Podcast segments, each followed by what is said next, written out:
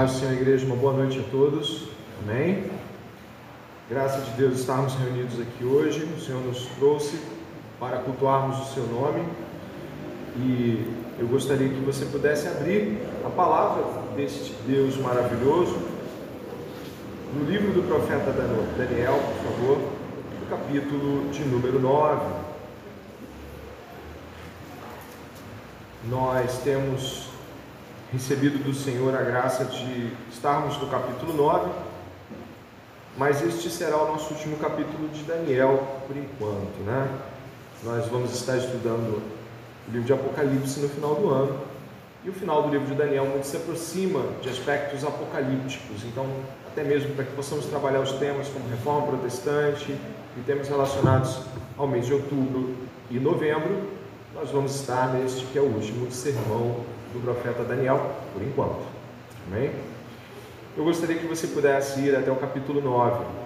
Como você pode ver, nós já trabalhamos o capítulo 9, dos versos 1 ao verso 19. Você lembra disso, acredito, na semana passada. Foi uma grande bênção. O Senhor nos deu a sua palavra neste trecho da Escritura. Hoje nós estaremos do verso 20 em diante, ou seja, até o final do livro de Daniel.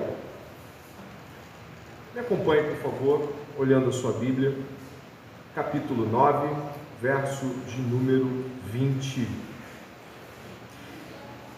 Enquanto eu ainda falava, orava, confessava o meu pecado e o pecado do meu povo de Israel, e lançava a minha súplica diante do Senhor, meu Deus, pelo monte santo do meu Deus, sim. Enquanto eu assim orava, Gabriel, o homem que eu tinha visto na minha visão anterior, veio rapidamente, voando, e tocou em mim. Era a hora do sacrifício da tarde. Ele queria instruir-me, falou comigo e disse: Daniel, agora eu vim para dar a você inteligência e discernimento. Quando você começou a fazer as suas súplicas, foi dada uma ordem, e eu vim para explicar tudo a você, porque Deus o ama muito Portanto, preste atenção à mensagem e entenda a visão. 70 semanas estão determinadas para o seu povo e para a sua santa cidade, para acabar com a transgressão, para dar fim aos pecados, para espiar a iniquidade, para trazer a justiça eterna, para selar a visão e a profecia e para ungir o santo dos santos. Saiba e entenda isto Desde que foi dada a ordem para restaurar e para edificar Jerusalém, até a vinda do ungido, o príncipe, haverá sete semanas e sessenta e duas semanas. As ruas e as muralhas serão reconstruídas, mas será um tempo de muita angústia. Depois das sessenta e duas semanas, o ungido será morto e não terá nada o povo de um príncipe que há de vir destruirá a cidade e o santuário. Seu fim virá como uma inundação. Até o fim haverá guerra, e desolações foram determinadas. Ele fará firme aliança com muitos. Por uma semana, nas, na metade da semana, fará cessar o sacrifício e a oferta de cereais.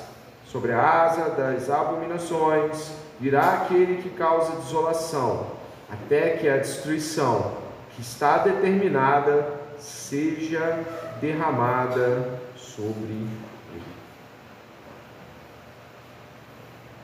Eu gostaria que você orasse neste momento, pedindo ao Senhor de que este texto, que tem um senso profundo de um Deus que controla todas as coisas, que, que tem uma profunda consideração em nos mostrar o ajuste fino de Deus para todas as coisas, traga ao nosso coração a paz e a tranquilidade para aqueles que são governados por Deus e que precisam demonstrar essa paz e essa serenidade diante deste mundo. Peça a Deus que Ele governe o seu coração um modo com o qual você glorifique a Deus ao fim desse sermão, durante toda a semana e daí em diante. Ore comigo. Pai amado e bendito, louvado seja o teu nome na congregação. Tua igreja, Senhor, te exalta nesta noite. Nós exaltamos o nome do Senhor Jesus Cristo, teu Filho, que por sacrifício perfeito Deu-se, Senhor, e o sangue dele resgatou um povo para si, da qual, Senhor, fazemos parte. A tua igreja te adora e pede neste momento que todos os aspectos deste culto e neste momento da pregação tragam a certeza de um Deus soberano, a certeza de que o controle do Senhor está sobre todas as coisas, que nada escapa de seus olhos e de que podemos confiar em Deus todo o tempo. Traz essa paz, Senhor, na tua soberania. Em nome de Jesus. Amém.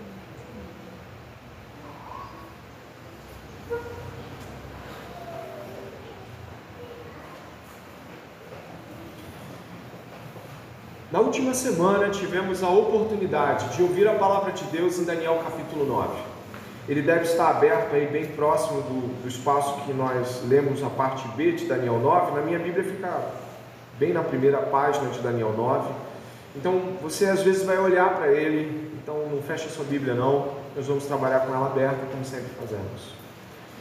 Daniel estava lendo a Bíblia, é o que você encontra no capítulo 9, ali no verso 2. Ele estava lendo a Bíblia e ele estava lendo o livro do profeta Jeremias.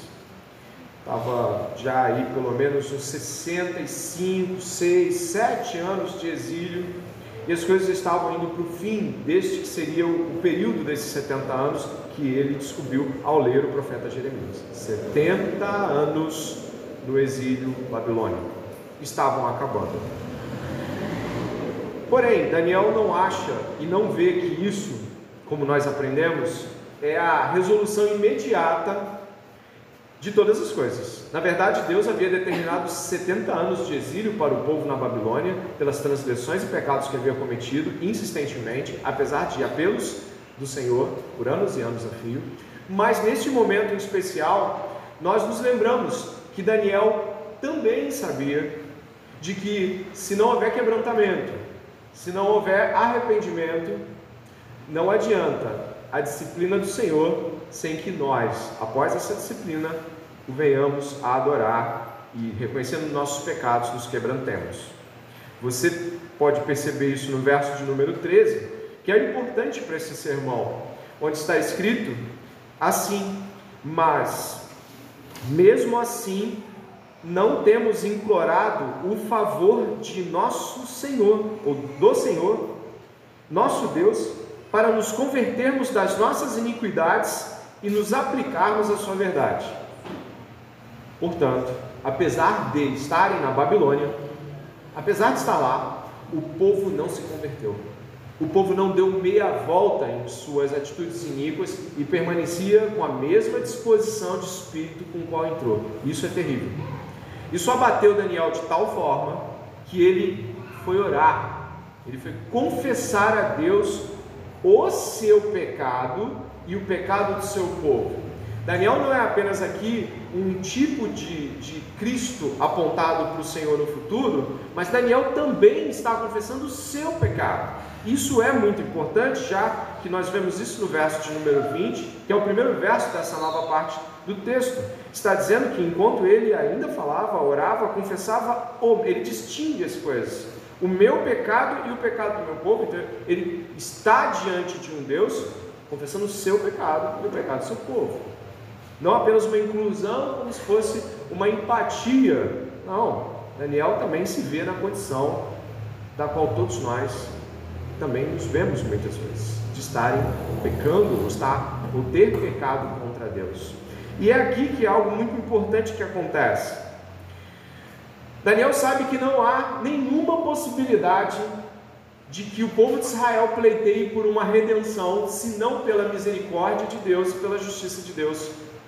E é isso que ele fala nos versos anteriores que você viu na semana passada, é só você observar, no verso 16, segundo as tuas justiças, dê uma olhada no verso 16, peço que você olhe, segundo as tuas justiças, o verso 18, parte B, confiamos em tuas muitas misericórdias e por fim, por amor do teu nome, ou seja, por amor e zelo a si mesmo, e por termos esse nome em nós, por sermos os anunciadores desse nome, reverte a sorte do teu povo. E aí é que vai acontecer algo maravilhoso. Para muitos de nós, às vezes, existem orações que nós vamos fazer a vida inteira e só no final nós vamos receber uma resposta, e não há nada de errado com isso.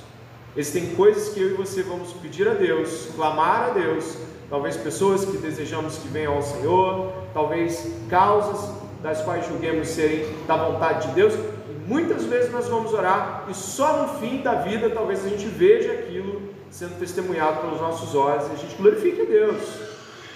Mas acontece aqui algo maravilhoso. Daniel estava orando, confessando o seu pecado, e é o que nós vemos aqui, ali na hora do sacrifício da tarde, ele vai dizer isso no verso 21. Não significa que o sacrifício tinha voltado, significa que eles ainda marcavam o horário pelo sacrifício da tarde no templo, é uma maneira de não esquecer, é uma maneira de continuar.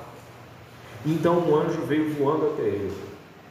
O texto não enfatiza o voando como se isso fosse tão precioso. Nós aqui ficamos assustados com essas coisas, mas o texto enfatiza outras coisas. E uma delas é de que ele veio imediatamente. Repare o texto bíblico. Enquanto, verso 20: Enquanto eu ainda falava, orava, confessava o meu pecado e o pecado de meu povo de Israel e lançava a minha súplica diante do Senhor, meu Deus, pelo monte santo do meu Deus, sim. Enquanto eu assim orava, Gabriel, o homem que eu tinha visto na minha visão anterior, veio rapidamente voando e tocou em mim. Era a hora do sacrifício da tarde.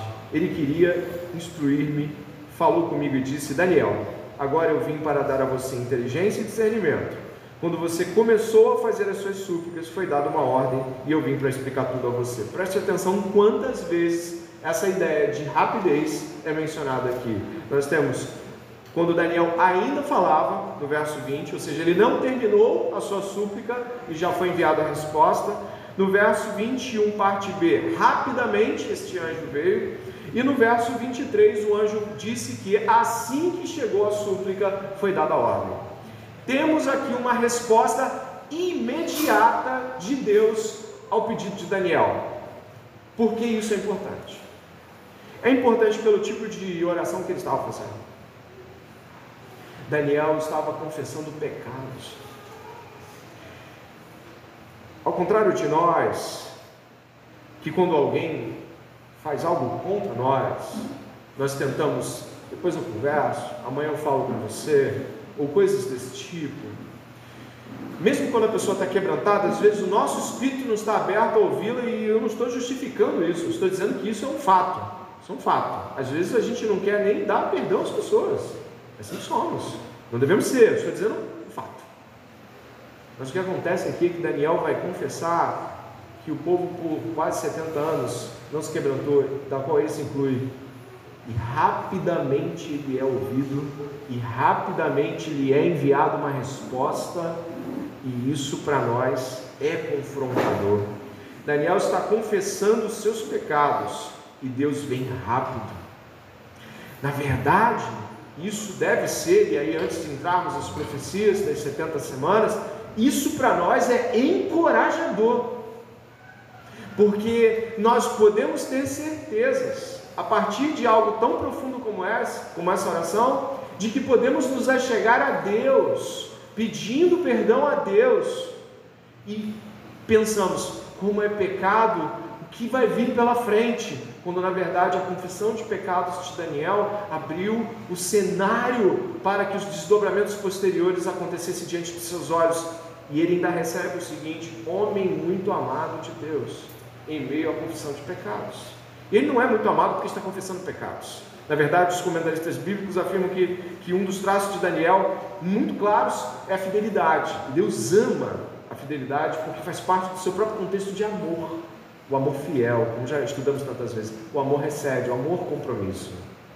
Mas isso nos chama a atenção e eu quero ressaltar três coisas sobre Daniel estar orando, confessando pecados, Deus vir rapidamente e ele ser muito amado. Eu quero que você possa refletir sobre essas três coisas. A primeira é que quando nós estamos pensando em termos de pecado, nós precisamos entender que o nosso pecado nos separa de Deus.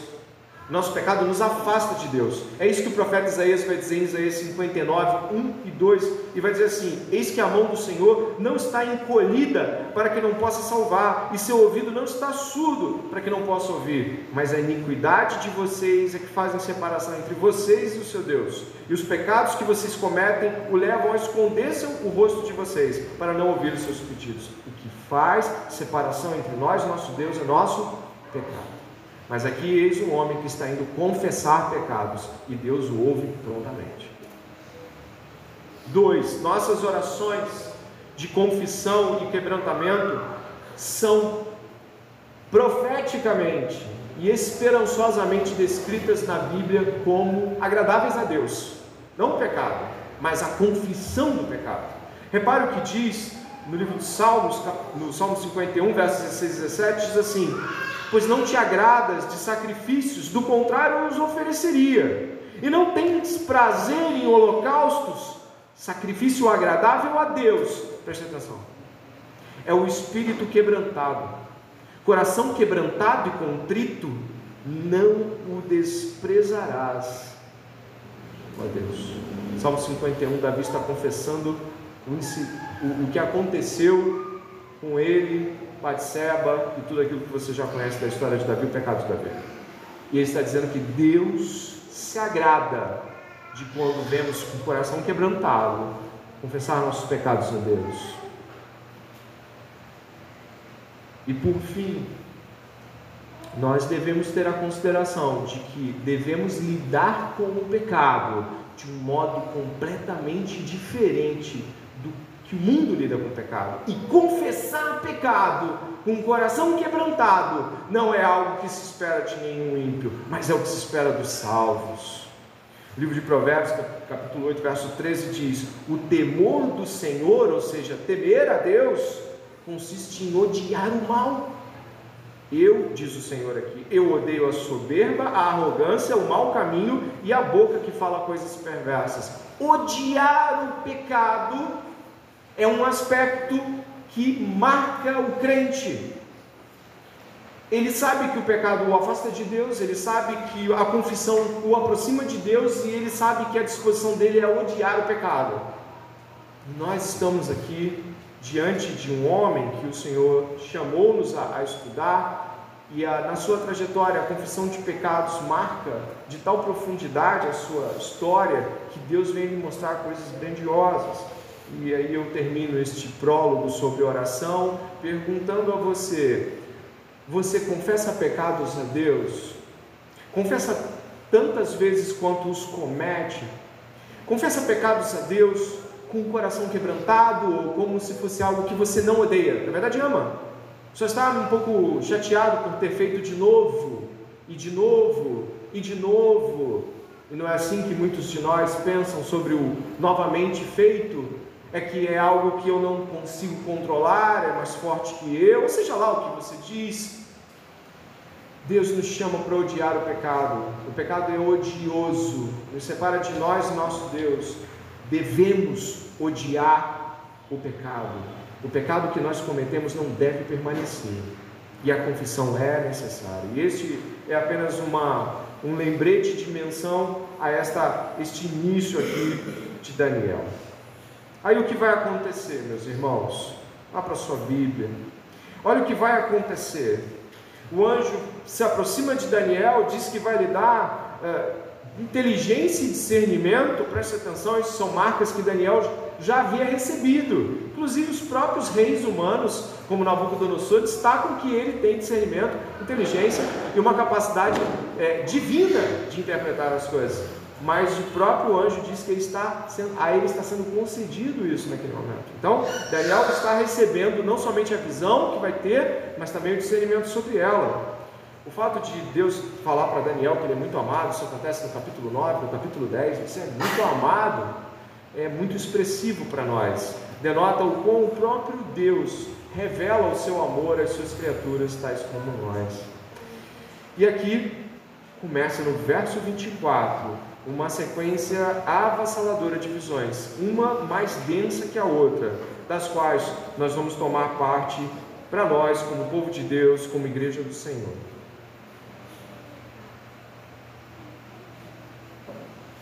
Verso 24 diz: Setenta semanas estão determinadas para o seu povo e para a sua santa cidade, para acabar com a transgressão, para dar fim aos pecados, para espiar a iniquidade, para trazer a justiça eterna, para selar a visão e a profecia, e para ungir o santo dos santos. Você consegue perceber aí que existem seis objetivos com as 70 semanas. Mas é impossível ou absolutamente é, absurdo tentar entender isso à luz do contexto babilônico. Nós muitas vezes, por não fazermos as conexões bíblicas, podemos ter em mente coisas das quais nós não estamos lendo. Aqui nós precisamos pegar a ótica hebraica, ou seja, a, a teologia bíblica do hebraísmo, para entender essa realidade. E por que é tão importante? Primeiro, os números são simbólicos, mas trazem realidades profundas e objetivas. E por isso, pelo fato de serem símbolos de coisas, isso não tira deles a objetividade do que eles querem nos mostrar. E às vezes, quando estamos diante de números simbólicos, talvez não tão literais como nós gostaríamos, nós temos uma dificuldade de acreditar que aquilo é para o nosso tempo.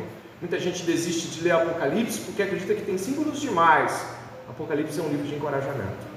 Apocalipse é um livro escrito para que a igreja se sinta encorajada, veja o amor de seu Deus, a grandeza de seu Deus, e, e de fato, o livro de Apocalipse é mais difícil para quem não quer entender do que, de fato, quando você se debruça sobre eles. Mas qual é o contexto?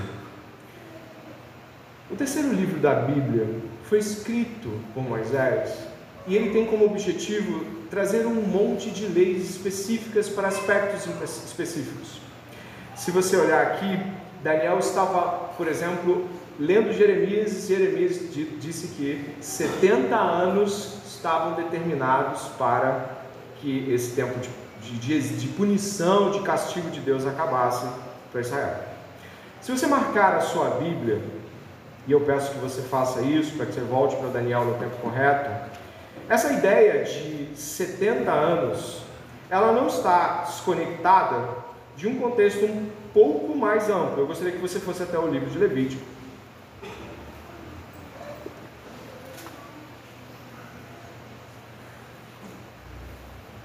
O que Daniel está aclamando? Capítulo 25. O que Daniel está aclamando?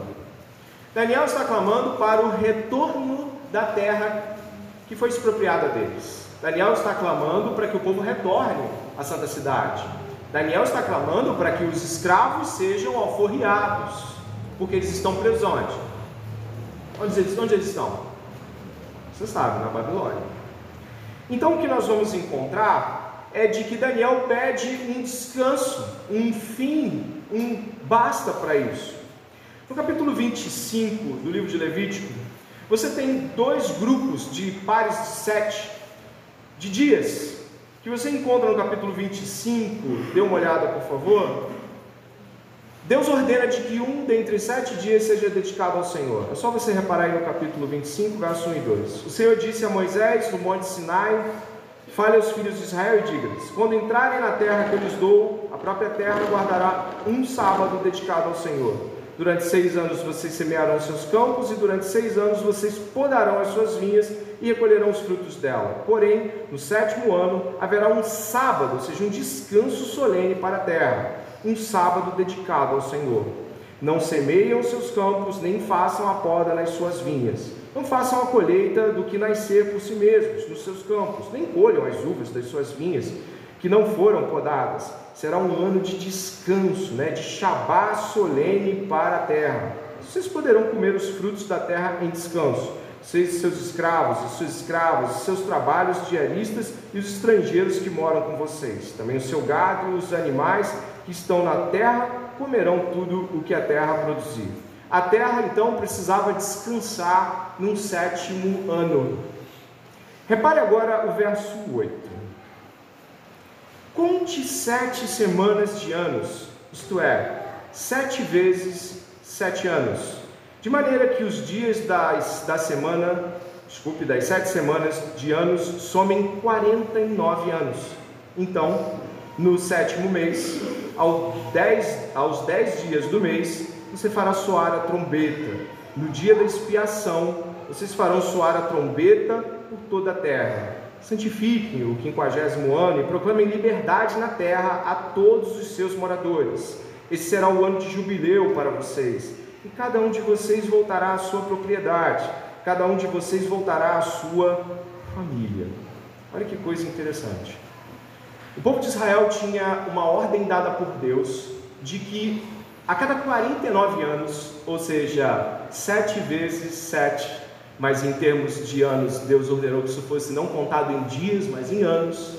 Isso, claro, remete lá, né? Nós temos os primeiros sete dias da criação, um dia de descanso. Depois a terra também tem que descansar, sete anos de descanso. E agora todos têm que descansar. A terra, o povo, vai ter que ter alforria de escravos, libertação, as pessoas vão voltar para suas terras anteriores, vai haver uma espécie de remanejamento de terras uma coisa maravilhosa. Hoje chamariam de justiça social, mas eu não vou usar um termo que vai diminuir aquilo que Deus está fazendo, é muito mais do que isso. Só que o que acontece aqui é de que existem aspectos que remontam, ou apontam, na verdade, para o que nós vamos ler em Daniel. Dê uma olhada ali. O verso 9 diz que no sétimo mês, ao dez dias de mês, você fará soar a trombeta. No dia da expiação, vocês farão soar a trombeta. Existe um marcador de tempo aqui muito claro. Esse o dia da expiação, esses 49 dias, que são 49 anos, o dia da expiação, então há liberdade. Ou seja, o fim deles é liberdade. Por que isso é importante para nós? Porque na mente de um hebreu, as ideias sobre 7, 70 remetiam ao tempo de jubileu. Daniel está recebendo de Deus de que esses 70 anos representam um retorno à terra. A terra descansou das suas transgressões e agora eles vão voltar para a terra. Mas não tem só isso, não. O problema é que o povo não voltou atrás em sua maldade. Você lembra disso? Se você virar o capítulo para o 26, existem desobediências que vão ser colocadas diante do olhar do povo eu li esse trecho semana passada, sim, você deve lembrar. Eu vou começar do 14, depois eu vou pular para ganhar tempo. 26, 14 de Levítico. Dá uma olhada, por favor. 26, 14. Dá uma olhada. Mas se não me ouvirem e não cumprirem todos estes mandamentos, se rejeitarem os meus estatutos, se ficarem aborrecidos com os meus juízos, a ponto de não cumprirem todos os meus mandamentos e quebrarem minha aliança, então eu lhes farei isso. Trarei sobre vocês pavor, fraqueza e febre, para que faça desaparecer o brilho dos olhos e definhar a vida.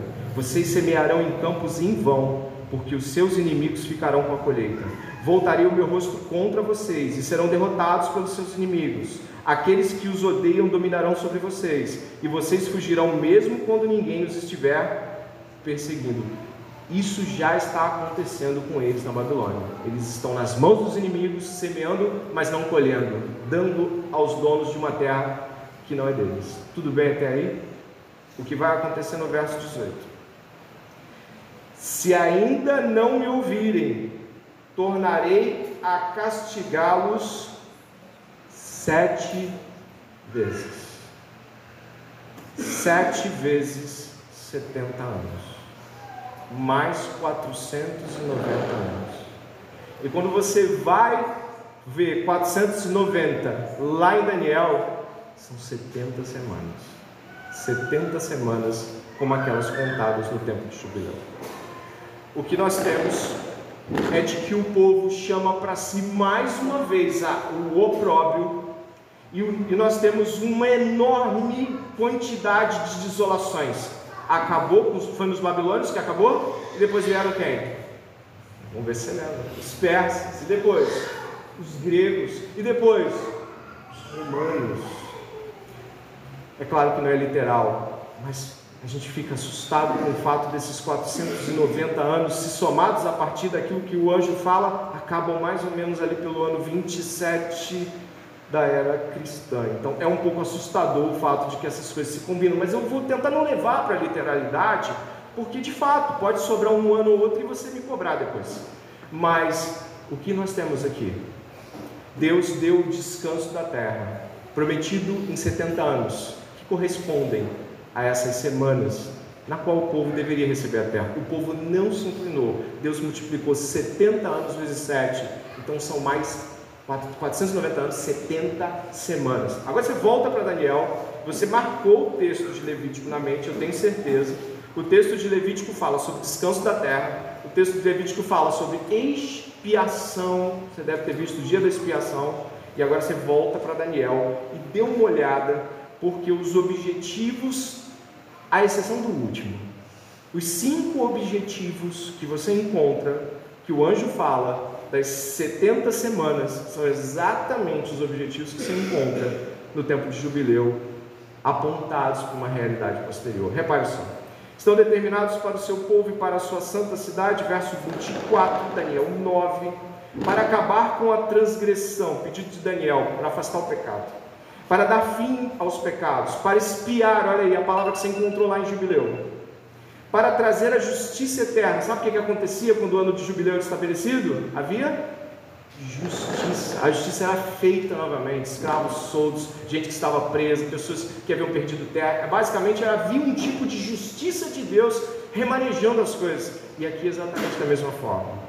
Aí você encontra, mas aqui é a justiça eterna. Repare que o texto aponta para algo maior para selar a visão e a profecia e para ungir o santo dos santos. Daniel faz uma pergunta e recebe várias outras respostas. O que acontece aqui, irmãos? Neste período, de fato, os judeus vão receber, e aí você vai, vai ver onde começa, né? O anjo vai ser mais específico e vai dizer: Daniel, olha como as coisas vão acontecer. Divide as semanas. E a gente vai dividir também nesses últimos 25 minutos. A gente vai entender essa divisão e depois ter aplicações objetivas sobre nossa vida em relação a isso. Mas é preciso entender. Daniel, ele diz aqui para o verso 25, sabe, entenda isso. Desde que foi dada a ordem para restaurar e para edificar Jerusalém, até a vinda do ungido príncipe, haverá o que? Sete semanas e sessenta duas semanas. 69 ao todo.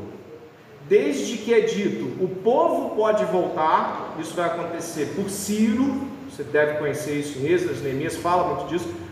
Desde que foi dada a ordem, foi dado 69 semanas até que venha o ungido, Jesus. Olha o que vai acontecer. Até a vinda do ungido, o príncipe, haverá sete semanas e sessenta e duas semanas. As ruas e as muralhas serão reconstruídas. De fato, nós encontramos isso em Êxodo e Neemias. Mas será um tempo de muita angústia. Dê uma olhada que nós vamos encontrar as primeiras sete semanas.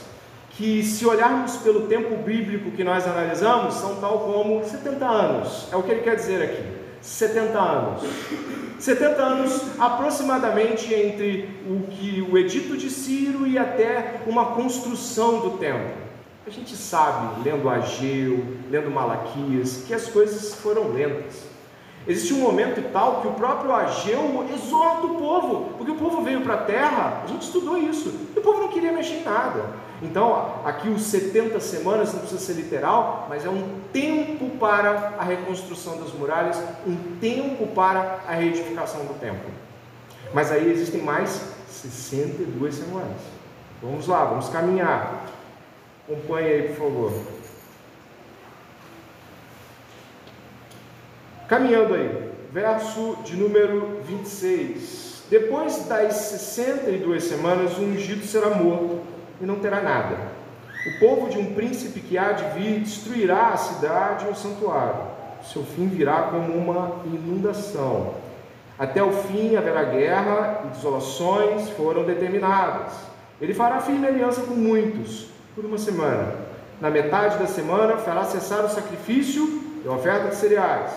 Sobre a asa das abominações virá aquele que causa desolação, até que a destruição que está determinada seja derramada sobre ele. Vamos observar aí os movimentos que a gente encontrou.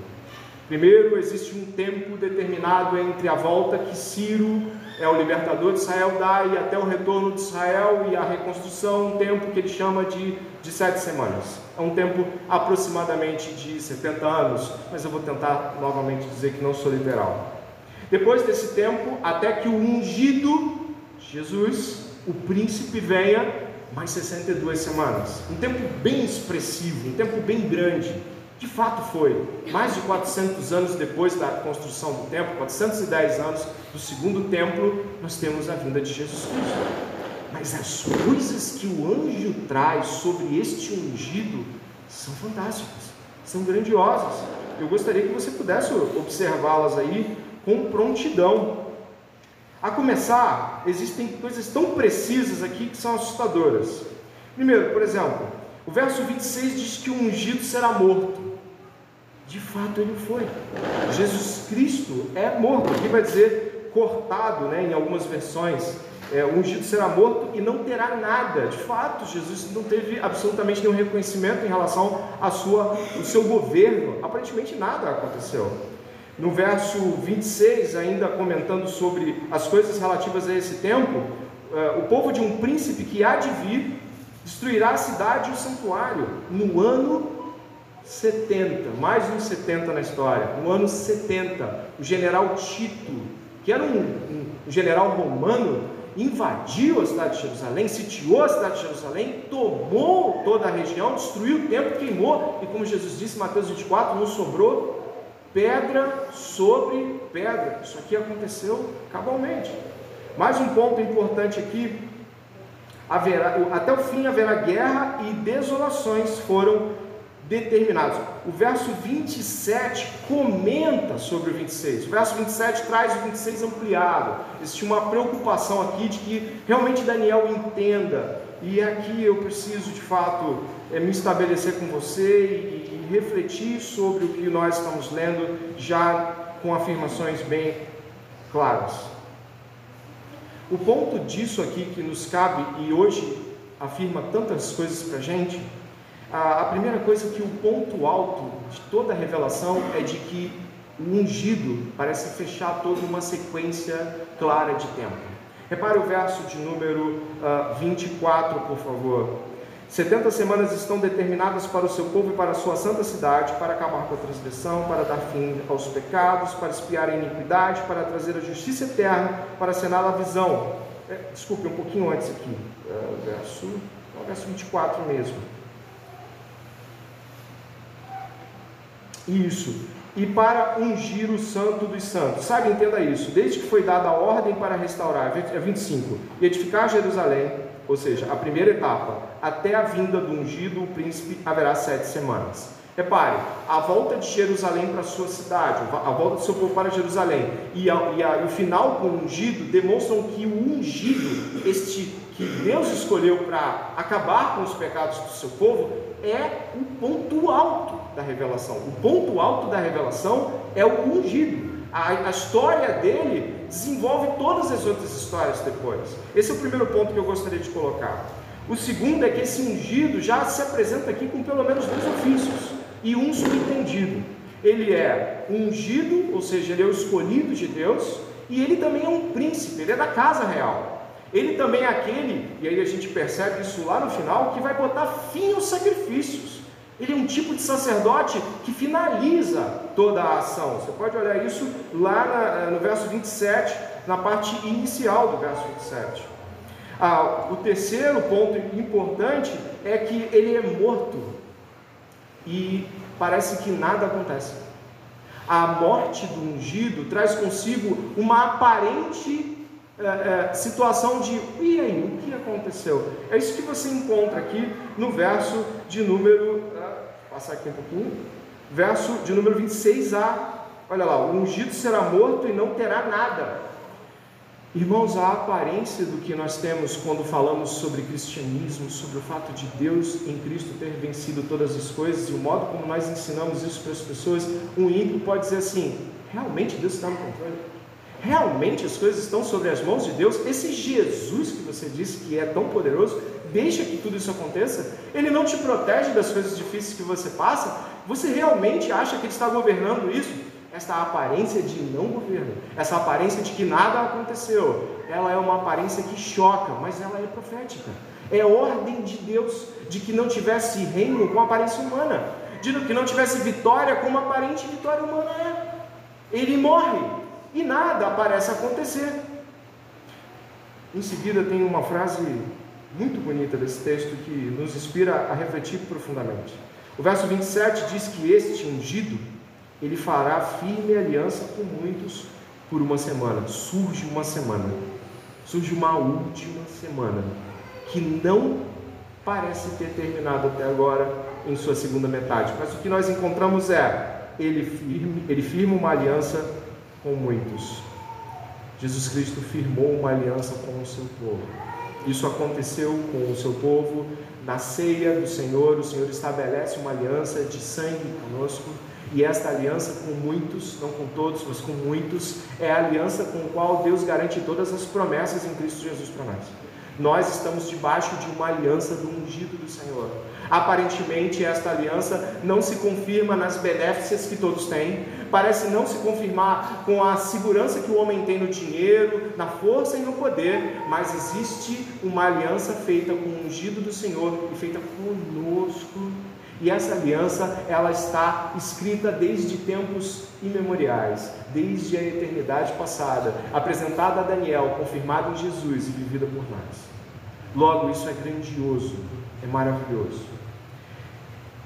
Eu gostaria que você pudesse observar que ele faz cessar o sacrifício e a oferta cereais. Por muito tempo eu achei que este era o anticristo, mas depois que eu fui lendo, lendo, lendo, e a enxurrada de, de comentaristas comentando, o ele aqui no hebraico aponta para cima, para o que vem, para o personagem anterior, e não para o personagem que vem depois. Esse ele é de antes. Ele acaba com a oferta de sacrifícios. Jesus ele é o sacrifício perfeito. Eu gostaria que você marcasse Daniel, mas fosse até Hebreus. O, o autor de Hebreus ele, ele, gasta bastante tempo dizendo que Jesus é definitivo. Ele, ele gasta bastante tempo dizendo: olha, está pronto, está tudo feito. Hebreus capítulo 10, por favor. Ao falar sobre o sacrifício único de Jesus Cristo, livro de Hebreus, capítulo de número 10, Novo Testamento, dos últimos livros que você encontra lá no final, o autor de Hebreus ele vai deixar claro que os sacrifícios do templo acabaram, de que as ofertas cessaram. Ele, o Cristo, é a oferta definitiva. Ele é a resposta que Daniel pediu aos pecados. Verso 16, capítulo 10. Esta é a aliança que farei com eles. Depois daqueles dias, diz o Senhor: imprimirei as minhas leis no coração deles e as escreverei sobre a sua mente. E acrescenta: também dos seus pecados e das suas iniquidades. Jamais me lembrarei. Ó, onde há remissão de pecados, não existe mais necessidade de sacrifício pelo pecado. E o que nós temos aqui, o autor de Hebreus dizendo, de que a oferta pelo pecado abole toda tentativa humana de espiar, substituir com uma oferta a partir de si mesmo suas próprias maldades. Nós não temos mais e nem nunca conseguiríamos, mas não temos absolutamente nenhuma atitude que nos leva a Deus e faz com que Deus nos perdoe. Apenas o sacrifício do ungido perfeito e agradável diante de Deus, faz cessar todos os outros que aconteciam no templo e impede-nos de pensar em qualquer coisa que nos leve a achar que convencemos a Deus com alguma atitude nossa. O texto de Hebreus é lindíssimo e trata dos dois temas de Daniel: o pedido de perdão de pecados e de que o povo fosse restaurado em seu coração. O verso 17 do autor de Hebreus diz que também dos seus pecados e das suas iniquidades jamais me lembrarei. Vai lembrar de Jeremias 31 aí. Nós estamos diante então do ungido do Senhor acabando, abolindo o sacrifício no templo e ao mesmo tempo nos informando de que jamais seremos capazes, ou, ou será possível para nós, fomentar qualquer ideia de perdão de pecados sem Jesus. Para completar, eu gostaria que você voltasse até Daniel capítulo 9, que nós terminaremos agora. O verso 27 fala de um tipo de anticristo. O verso 27 diz que após, sendo, após ter, ter sido firmada a aliança do eleito, do, do ungido, com muitos, diz que na metade da semana, ou seja, em dado momento deste tempo, o sacrifício não foi mais necessário.